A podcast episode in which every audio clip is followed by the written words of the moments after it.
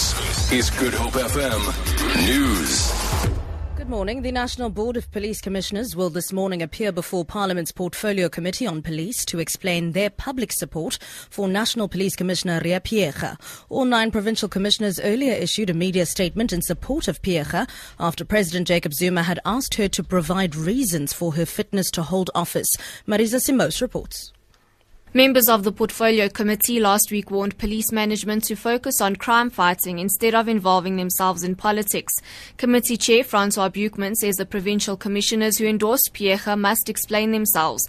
The committee will also receive a briefing on the implementation of the Domestic Violence Act from the Civilian Secretariat for Police, Legal Resources Centre and Women's Legal Centre, as well as from the Independent Investigative Directorate. Marisa Simos, SABC News, Johannesburg. President Jacob Zuma says substantial progress has been made in resolving the energy challenge.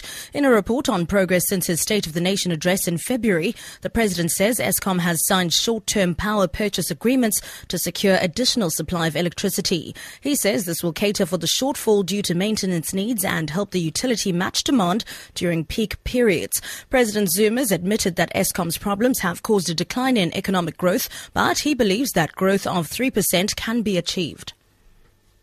Within the next two and a half years, the 92 projects of the renewable energy program will bring to a total of 6,327 megawatts to the grid. The exploration of various other options for electricity generation is underway, including cross border projects within the SADC region that include hydro, gas, and coal.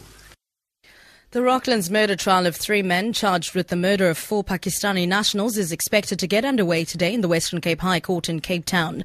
Leilani Jansen, Mohammed Nasif de Villiers, and Yazid Hendricks are each facing four murder charges, robbery with aggravating circumstances, and the illegal possession of firearms. The killings occurred at a house in Rocklands in March 2013. The deceased, Mohammed Shafiq, Adnan Haidir, Gulam Bakar, and Shazad Ahmed were relatives, friends, and employees of a prominent Pakistani businessman who's lived in Mitchell's Plain for at least 16 years. The incident allegedly related to a profitable bread contract that was awarded to one of the deceased. And finally, debate over rugby transformation is growing as the Springbok selectors prepare to announce their team for this weekend's test in Argentina. The South African Rugby Union is refusing to confirm whether or not it was investigating claims that five black Springboks had approached COSATU voicing concerns over team selections. It was reported on Monday that five black players had approached COSATU voicing concerns that they were not satisfied that enough was being done to transform the national team. COSATU in the Western Cape said two white Springboks had also also put their weight behind the matter. A look now at your financial indicators. The rand is trading at 12 rand 85 to the US dollar, 20 rand 1 cents to the pound sterling and 14 rand 23 to the euro. Gold is trading at $1,110 an ounce and the price of Brent crude oil is at $48.90 a barrel. For Good Hope FM News, I'm Subs Matiela.